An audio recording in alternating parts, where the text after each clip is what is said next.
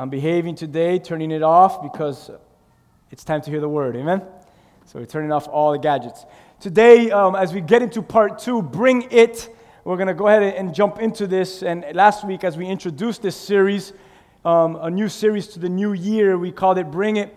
And we opened up with an encouraging word. I know it was encouraging for me as I was uh, preaching it, then after hearing throughout the week stories, getting text messages, people that are outside of our church that actually listen to our podcast um, it's amazing. Uh, I didn't think that the message, but I guess that's God, man, His faithfulness and His word. I mean, the way reached people that are, don't even come here, that reached out to me and said, man, I heard your podcast from this last week, and you, can't, you don't even understand how on time it was and how perfect it was for what I'm going through. God spoke. I mean, I'm just amazed by, by just last week's message. And um, today we're just going to continue on, and today we'll bring it again, and we're going to play with that. It's going to be a little bit different as we play with that phrase, bring it. And uh, today we're going to bring it back. Can you say that today? Bring it back, right? Bring it back. And that's kind of what I want to discuss today. Bring it back. You know, I was thinking about this and I was going to th- I was I was going to do something interactive and funny, but then I was like, man, I'm really going to grab some people out of their comfort zone. So I figured the screen would be enough for today. But you know, um, we live in a, in a world where trends fade, right? They come in, they get really hot, and they. It even happens in, in Christianity. It's, it's crazy, whatever.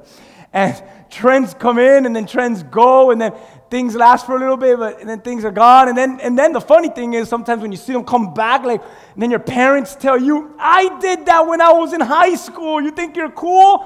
I wore the same kind of jeans or those shirts I wore when I first dated your mom in the disco era. And um, and we think we're cool because we're bringing out a new fashion, and your dad's like, I did it before you when I was your age, and sometimes styles just come back.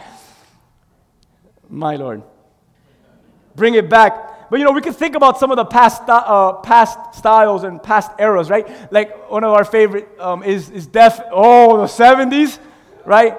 We, we should have played some disco music, but we, we would hate for someone to get offended and leave our church because I can't believe you played disco music in New Life. But we all start dancing. Although I don't even know how to dance. I'm glad that I don't know how to dance disco. don't mess with me. I don't know how to dance disco. But that's John Travolta. Never looks. So, well, okay, Back to the Future is another one, um, but that's definitely the 80s. So we have 70, the disco's 80s. We have Ronald Reagan. Hey, let's pause on that one. Yeah. Ronald Reagan. Our church loves Ronald, though we maybe half of us weren't even around when Arnold was president.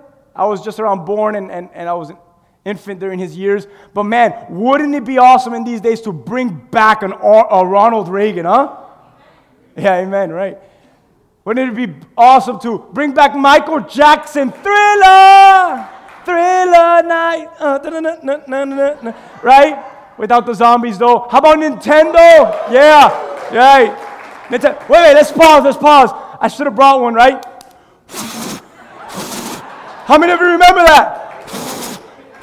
And then you would stick it in, but then you needed the second one to stick it on top of the first one to hold it in, in style. Come on. And then you have to take them both out, blow in, and like, come on, Nintendo. How many of you guys, your prayer life was at its best when you had Nintendo? Come on, Jesus. Make it work, make it work, make it work. No! Nintendo frustrated the heck out of my life.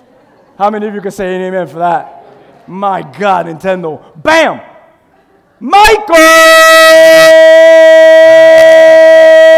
Jordan! Hey, the best entrance to a basketball game, number 23, from North Carolina.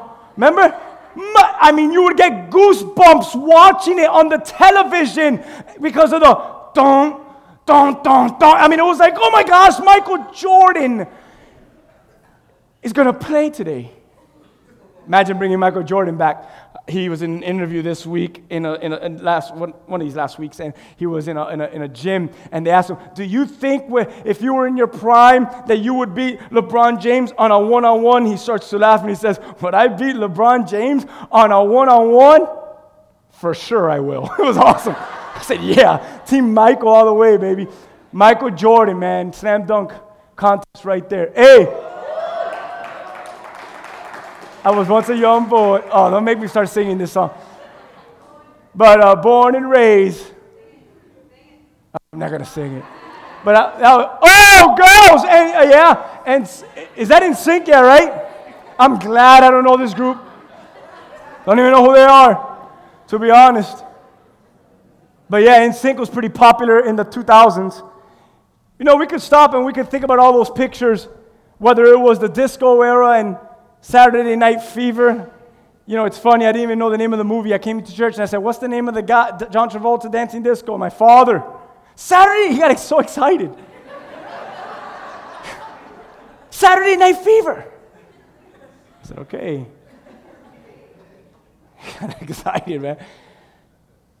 Back to the future tickles people's hearts a little bit when you say that word, that phrase, that movie. Uh, Michael Jordan, man, what would I do just to let him play one more game in his prime? I mean, all these different things. If we could just bring it back, man. If we could just bring it back, bring it back. Bring it back.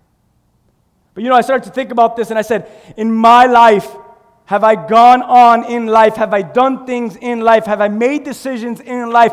Have I gone a certain path in life that I could just stop today in 2016 and just look at that and say, man, if I could just bring it back to that day? If I could even change some things? If I could just relive some things? If I could just bring it back to where it's supposed to be? I wonder how many of you have ever said that before.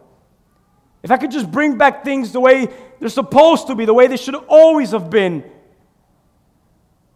I don't know if you've ever felt like you've lost something, or maybe you have lost something before in your life. Maybe you felt like that whatever it is, it should really not be the way it is today. Man, that you're sitting there like, I know how, this, how this should be. Not like this, that's for sure. And I mean, in this church, we, we discuss children, we discuss marriage, we discuss careers, and we always use examples like that so it can hit home. And I'm sure that in all of those categories, it hits home. Like, like I got married, but today it's not the way I know it should be. Right? I've misplaced, or I've even lost what it should have been my marriage, man. Or I had a child, or children, and what a blessing they are, right? Right? Yeah. But I can't really say that today because our relationship and what it should be does not exist. This is not what I had in mind when I gave birth to my beautiful child or children. Maybe you could say, well, I had an amazing job. What a career I once had. Maybe you could say all these different things. I, man, I, I once had this great friendship. What, a, what an amazing group of friends I had. Or, man, I just had this different attitude back in the day. Or, I just had this different way of thinking. The way I used to think is just different and was different. I just feel today, sitting here in church, that I've lost it. And I'll never be able to make it right again. I'll never be able to bring it back to what or where it should be. Please don't raise your hand, but I wonder how many of us have felt like that or maybe even feel like that right now. Man, if I could just bring it back. I started to think about King David. King David felt like that more than once if you study his life. But in one occasion, he felt strongly like this in regards to the presence of God. And I want to just sit on this for a little bit. You see, as we discuss the Ark of the Covenant today, the Ark of the Covenant was, a, was special to the Jewish people. The Ark of the Covenant, actually, if you ask a Jewish person in Israel, hey, what's something you want to bring back? Like we just flashed um, pictures from the 80s and 90s and 70s and all that, they would definitely tell you, we want to bring back the Ark of the Covenant. That's one thing that they're longing for today. They are. And if you think about the Ark of the Covenant, it was special to them. It was, spe- it was special to the people of Israel because it was part of the Mosaic covenant, covenant given to the Hebrew people. And it was a symbol and it was the location of God's presence. That's what it represented. It's, it's where God's presence reigned, where it dwelled, and it was important to them. It was in their tabernacle, it was in their temples. The Ark of the Covenant but during the reign of Saul, we read in scripture that it was actually neglected. During the reign of Saul, it was ignored. It was actually just laying around in some village. How dare they? But it was laying. The, that which represented to the children of Israel the presence of God was laying around, just, just, just wasting away. I will give you a, a spoiler from a movie today because this reminded me of, of a movie that I saw, but some of you are still trying to go watch that movie, so I'm not even going to tell you the name of the movie. So hurry up and go watch it so I can give spoilers on it. But here is the Ark of the Covenant, and it's just like probably like in a desert, and it's rotting away. Oh, that old thing?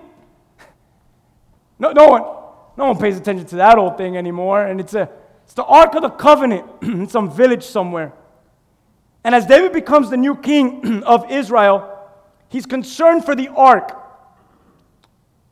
And he tells his people that it's time to bring it back home. It's time to bring it back home where it belongs. That's key. This is where it should be. And I love that because it shows us David's commitment to God. It shows us David's heart after God. And David understood something that I want us all to get today. David got it that if Israel was to be successful, if Israel was to be blessed among all the nations, God's presence was to dwell in Israel. That's a good amen. And part of God's presence being with them, dwelling with them, was also was also them being obedient and them also chasing after and longing to be in God's presence as well. Because what good is it for God's presence to, to, to be in our midst, but you're, you're just standing and, and not a drip of you even longs to, to be in the presence of God? So, yes, they, they, they long for God's presence, and, and God definitely longed for his presence to be with them. And David understood that. So, I want to go ahead and I want to read some passages and some scripture. The first one is in First Chronicles chapter 13. And David tells his people exactly what I just told you. He tells them this Let us bring the ark of our God back. Do, do, do, you get that there? Let us bring it back, he tells them. Bring it back. But notice who it's being brought back to. He says, Let us bring it back to us. For, for we have not inquired at it since the days of Saul. One translation says it this way the NLT says, It is time to bring back the Ark of the Covenant, the Ark of our God. For we neglected it during the reign of Saul. The ESV says this, For we did not seek it during the days of Saul.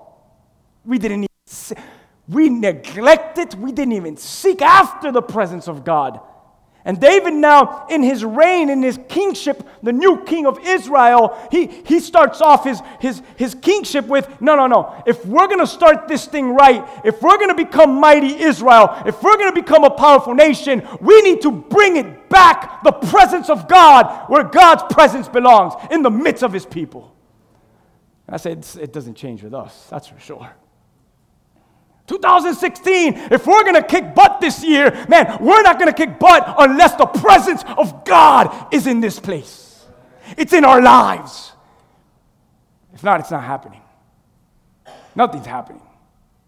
God's presence longs to be with us. Trust me when I say God's presence longs to be with us. But, but the flip side is do you long to be in God's presence?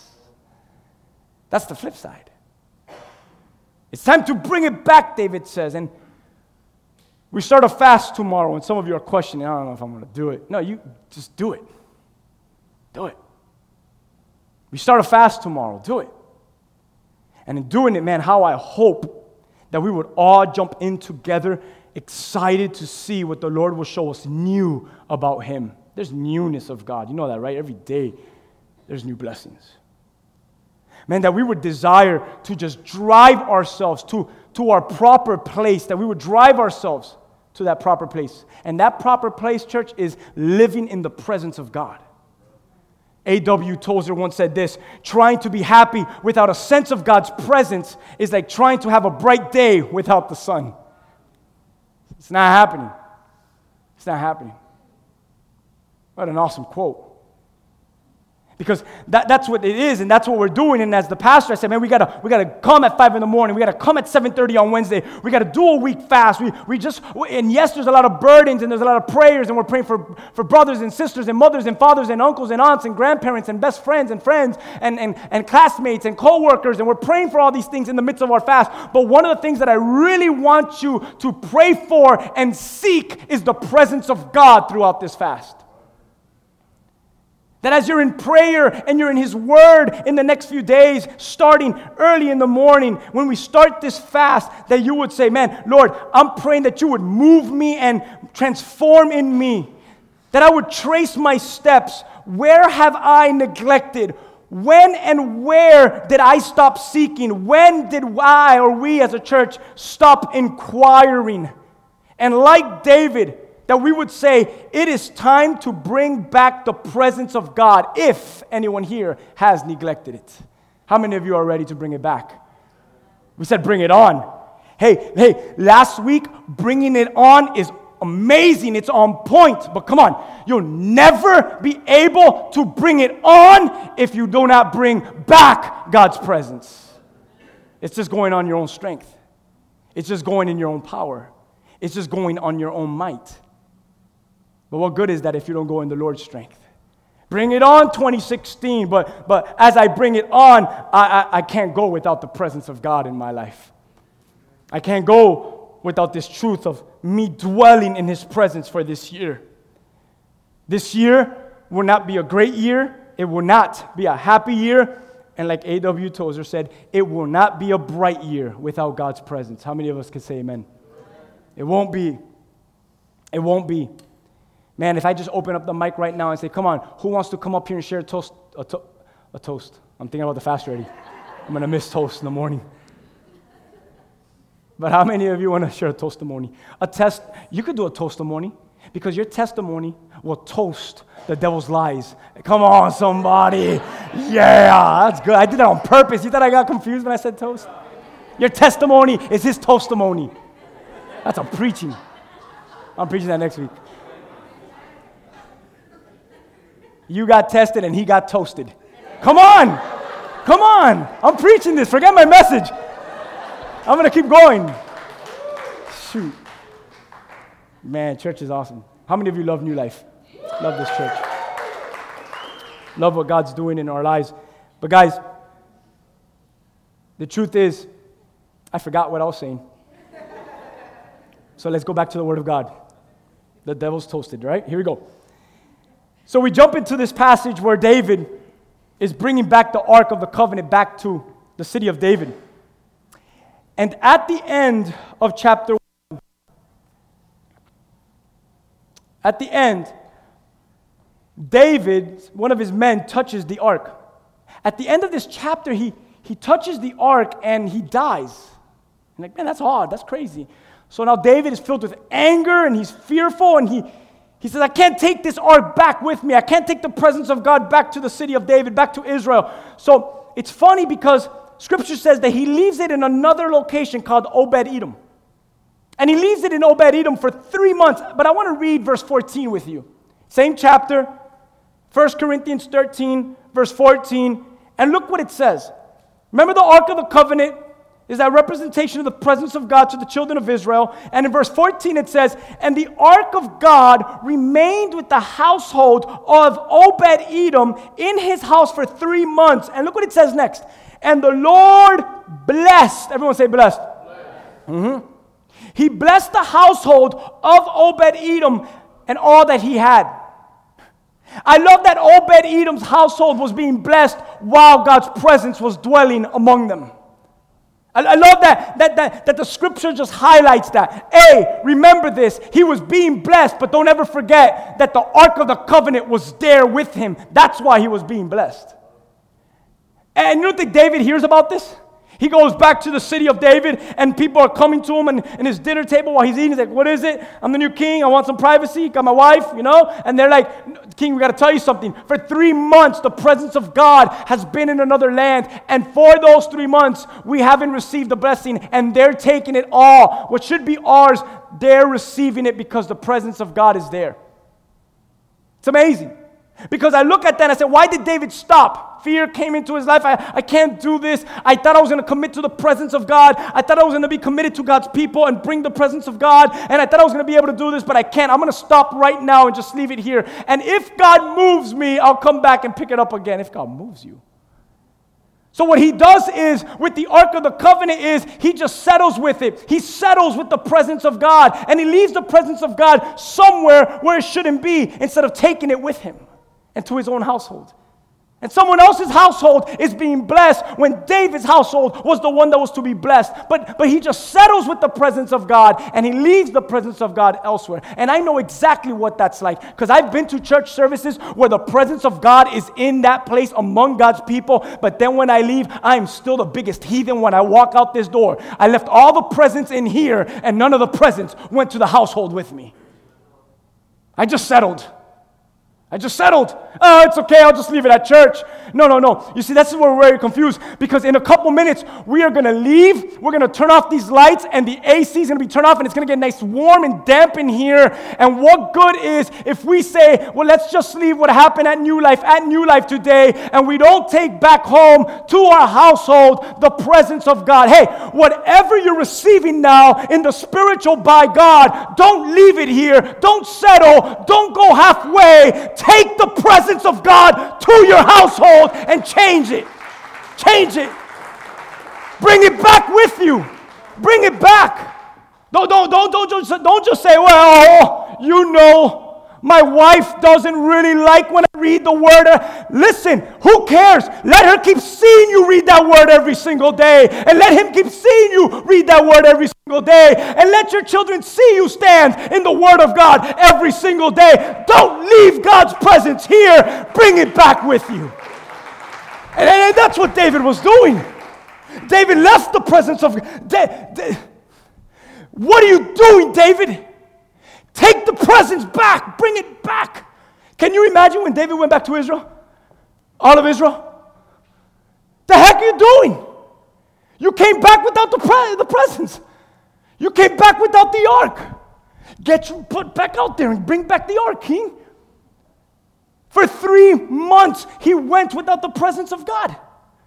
For three months, he went without the ark of the covenant. For three months, someone else was receiving the blessing that should have been David since the first day. Come on. Come on. Come on. It's time to bring it back. Bring back where did your walk with God go off? And where did your quiet time with God go off? And what was it that caused you to stop reading the Word of God? And what was it that stopped you from waking up early and praying and seeking Him? What was it that caused you to stop staying up late to seek Him? What was it that stopped you when you used to jam to the Christian radio and cry and worship? Now you're shaking your booty and the way to work, your, your whole mindset and your whole theology in the morning car ride has changed. What was it that was transformed from what you used to listen to to what you listen listen to, to what you used to watch, to what you watch, to how you used to live, to how you live. How many of you, it's time to bring it back to where it should be? Bring it back. To bring it back. To live in the holiness and the godly and godliness. To live back in His presence, His presence back with us. Go all the way. Don't just settle with the presence of God. I want to keep reading this because I find something very interesting in this story. Here it is 2 Samuel chapter 6. Very interesting. The reason why it's very interesting, it records the same events, the same events of bringing back into the city of David. But in David doing this, he had someone that opposed him. I mean, 2016, we started the year by saying, opposition's coming, it's, it's fine. And I don't want you to ever think for once that I'm not going to tell you this. So here it is. Ready? I'm going to tell you that don't ever think for once that when you live in the presence of God, opposition will not come to try to destroy you from living in the presence of God. So he comes with the presence of God, and someone opposes him because of his joy. I want you to highlight that in your mind or in your notepad. Because of his joy, someone opposes him. Someone very close to David stands before him to rob the joy of the Lord that the Lord had given him in the middle of his celebration. You know,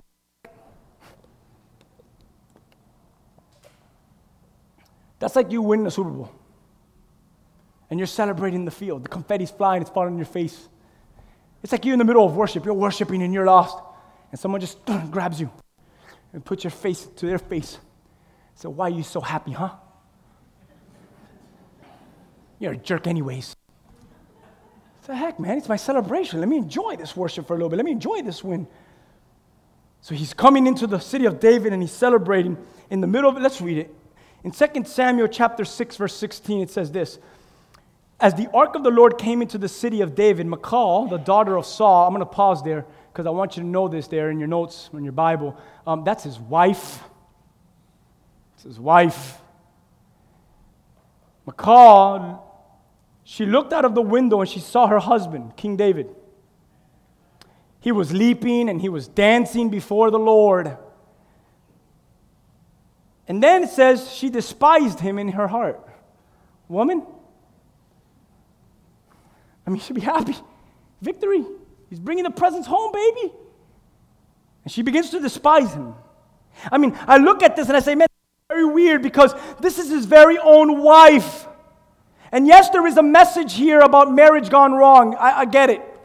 Husband's gone wrong, wife gone wrong, something went wrong in this marriage. But, but nonetheless, there is also a lesson here that sometimes there are some that are closest to us that when they see us finally making things right, when they finally see us bringing things back to order, being blessed, they seem to point out the negative. And listen to what I'm going to tell you they try to steal your joy, which in return steals your worship. See, the enemy wants to steal your joy because if your joy is stolen, church, don't ever forget this, your worship will be taken away from you. And that's what was going on here. He's filled with joy, he's celebrating. Here comes this wifey, and uh, she tries to steal his joy. But what she does not recognize is that if you steal a man's joy in the midst of worship, you're actually stealing the worship that belongs to the Lord. Because in this church, we've learned in the last few weeks about the joy of the Lord being our strength. We did a whole Christmas series, we ended it with joy. We recognized in this church that joy is of the Lord's, it is given by the Lord. Stealing that joy is stealing our worship that already originally belongs to the Lord. So, like we shared last week, bring it on. Here's King David, and he's like, Listen, I'm not settling anymore. I already left it for three months. I'm bringing this home, baby. And I'm bringing it back. And I hope it's the same thing with us as a church that we bring it back in this upcoming year. I'm going to read verses 17 all the way to 21. Look at the story and how it goes. It says, And they brought in the ark of the Lord, and they set it in its place inside the tent David had pitched for it. And David offered burnt offerings and peace offerings, the offerings and the worship, right, before the Lord. And when David had finished offering up the burnt offerings and the peace offerings, he blessed the people in the name of the Lord of hosts, verse 19, and distributed among all the people, the whole multitude of Israel, both men and women, a cake of bread. Oh, man, that's going to sound good tomorrow afternoon. Um, a portion of meat, tomorrow night, it's going to be good, and a cake of raisins, Tuesday, that's going to sound good. Then all the people departed, each to his house. Verse 20, and David returned to bless his household. To what his household? Mm-hmm. To bless his household. But Michal, the daughter of Saul, his wife, came out to meet David. And look what she says. Ah, you could already see the tone of voice, right? How the king of Israel honored himself today. Today he uncovered himself. You were dancing in your underwears, babe. You know the girls love you. That's, that's what she's telling him. You, unco- you uncovered yourself today before the eyes of your servants, your female servants specifically. As one of the vulgar fellows shamelessly uncovers himself. You acted like a lunatic today, David. Why didn't you just dance with your clothes on? Why did you even dance at all? You're the king. You got to be respectful. You know, you got to be mature. You, when, you, when you worship, just bow your head and close your eyes. Don't lift up your hands and don't jump. Don't get too excited about the presence of God. You know, you're the king now. I have a whole philosophy on that, but whatever. Verse 21. So David said to Michal, I love this, I love this. If you want to highlight this, underline this, circle this, here it is. Ready? Look what he tells his wife.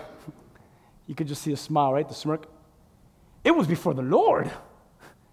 care about those women. I don't even care if you saw me through the window. This stuff that went on right now in the courts, it was before the You think this had something to do with my female servants? You think this had something to do with even you? Baby, you got this thing wrong. He says, It was before the Lord. And now he gets serious because you know when you start talking about family, it gets serious, right? He chose me above your father. You know, yo, you talking about my dad now. Okay, now it's gonna get really ugly. He chose me above your father and above all of his house. Yeah, you're just mad because your uncles are not here and, and your brothers are not here. I'm the king now, baby. Not your dad. But he's like, this was before the Lord. And look what he says next to appoint me as prince over Israel, the people of the Lord. And I love this. And I, I mean, you could just see him, right? And I will celebrate before the Lord. You know what he's saying, right? You can't stop me. Bring it on. I love that. I love that. What a discussion between a husband and a wife. I'm not going to stop dancing. I'm not going to stop celebrating. And I will dance as often as I like before the presence of God. I will celebrate before God. How many of you can say, wow, that's good? That's good. Guys, don't let anything this year, this week, don't let it rob your joy. Because in robbing your joy, it robs your worship. Keep your joy in the midst of whatever may rise. Keep your joy in the midst of whatever opposition. Keep your joy and keep your worship. Live in the presence of God. Dwell in His presence. Bring it back. And don't let anyone, anything stop you from worshiping Bring it back. Live in joy. Bring back his presence. How many of you could say amen? Bring it back. Bring it back. So, as I almost get ready to end, I say it's not too late to bring it back. Because maybe you're here like, I don't know, that stuff is encouraging, but I'm not sure. It's not too late. If you're taking notes, you could write that. It's not too late to bring it back.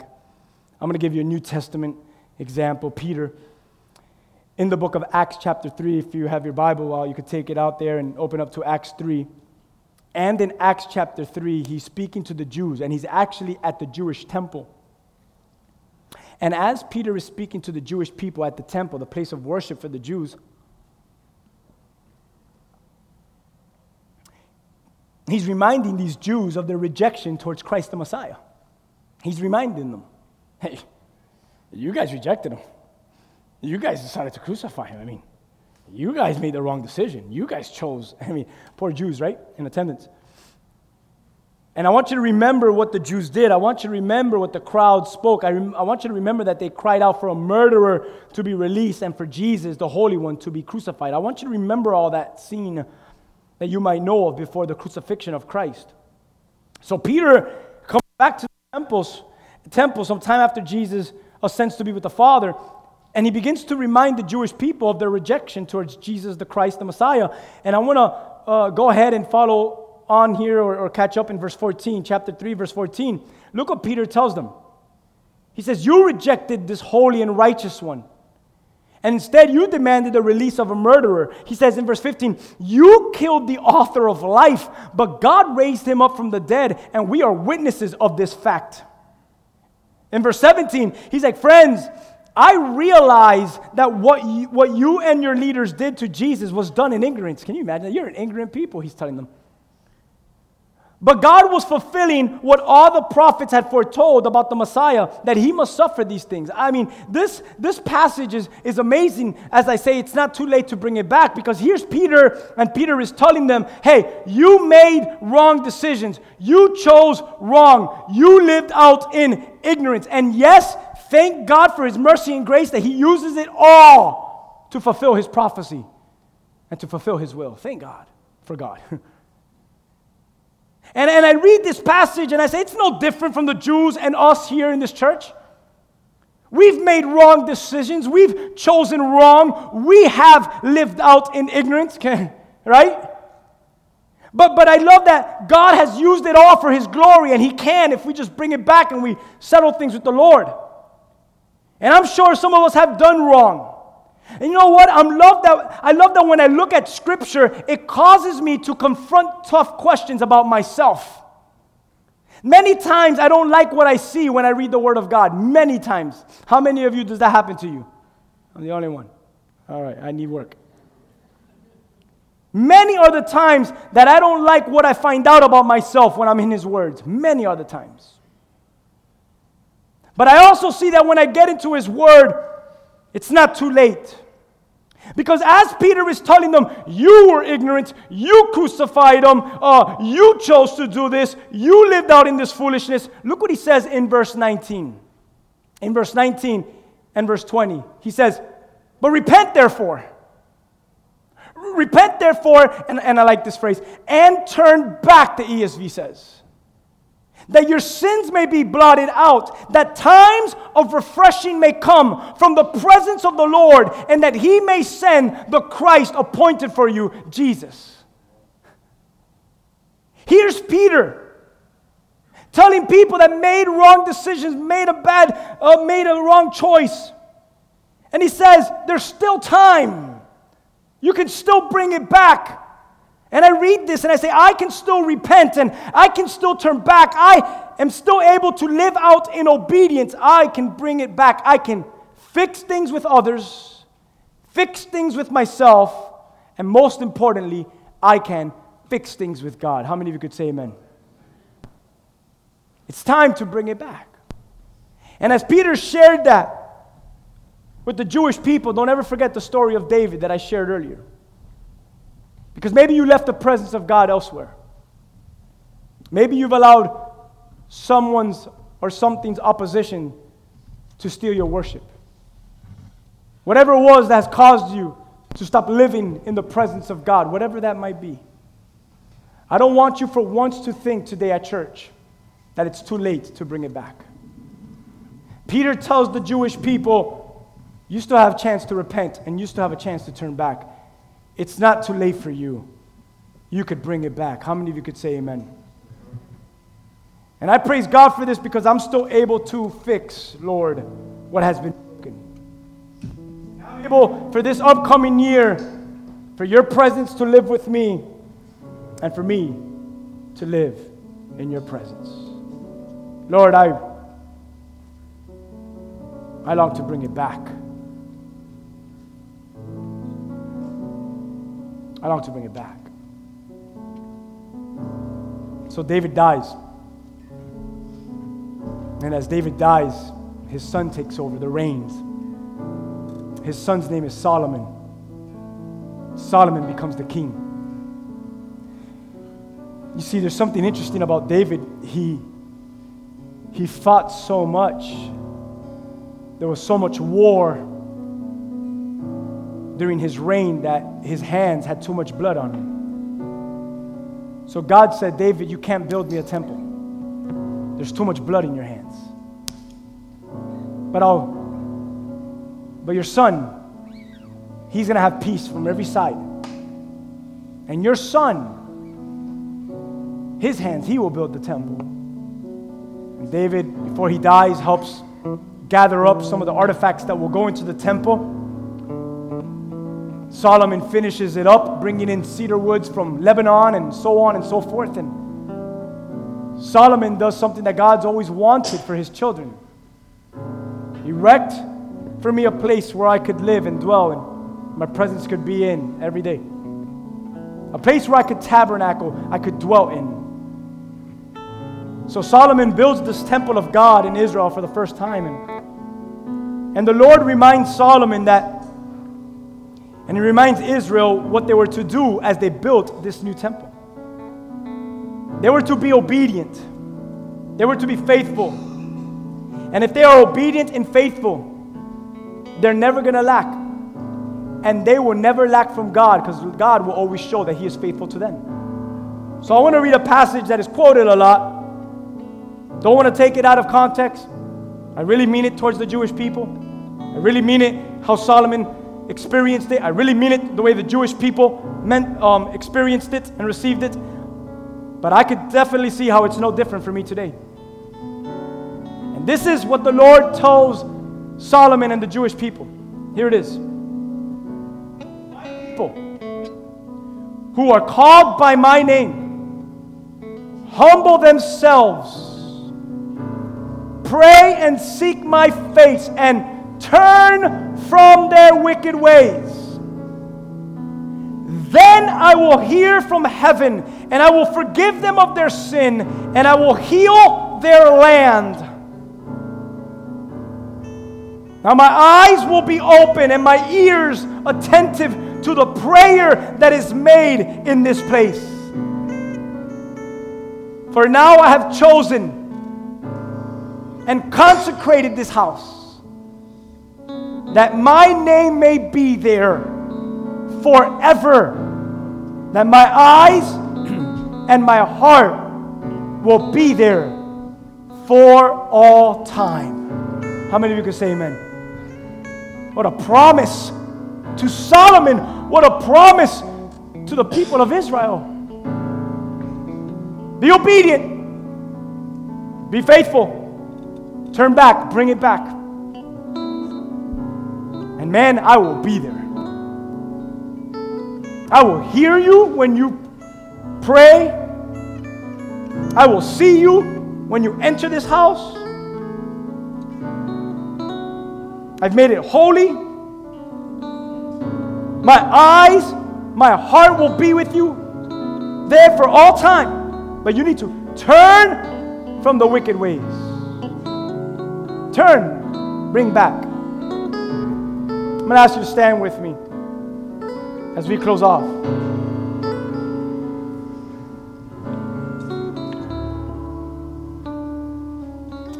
You could close your eyes if you want. You don't have to, but you could. You could lift up your head to the heavens. You could lift it. You could bring it down and examine yourself. But how many of you in here today, God is calling you to bring it back? Bring back that worship. Bring back my presence. How many of you today, God has really just stirred your heart today? And you're saying, man, that's me. I've, I've been called to just bring it back, man. I can't go on like this one more day. It's not the way it should be. It's not the way I remember the Lord speaking it to me. It's time. How many of you can receive this word can open up your hearts and could admit today, Lord, here I am. Today I will make a commitment to not settle with your presence, but bring it back to the household. Bring it back to where it belongs. How many of you is that for you right now? Right there, just say, That's me, God. Anyone, that's me. Anyone else, that's me. That's me. With every eye closed, you don't have to worry about anyone, but that's me, that's me. Anyone else, Lord, that's me. I, I take this pledge today. I bring it back today. I, anyone else, anyone else, that's me, God. That's me. That's me. I, I called to bring this back. Listen, the truth is, how can I pray for you? What can I say to you that I haven't already said? You raised your hand, if you opened up your heart, let's worship this King, this Savior, this Lord of ours one more time. And, and as we get our worship back, say, Lord, I, I stand before your presence and I make this commitment today that I will stand in obedience and I will take your presence, take your word, take this all serious, and I will bring it back to the household to live in the blessing in your presence. So if that's you today as we worship, cry that out to your God. The altar's open. If you want to come up and, and you want to pray about something, I, I tell you to come up, come up right now. But if you raise your hand right there where you're at, open up your heart and say, Lord, that's me. I bring it back this year. Starting right now. I start the fast tomorrow. I believe for this, Lord. I, I long to live in your presence. I know you long for your presence to dwell among me. So come on, church, let's let's sing this one more time. Let's glorify our King. Bring it back right now in worship. And if you need prayer, come up, we'll pray for you. But if you're there today and that was you, lift up your voices. So Cry out to your King. is washing Yes, over me.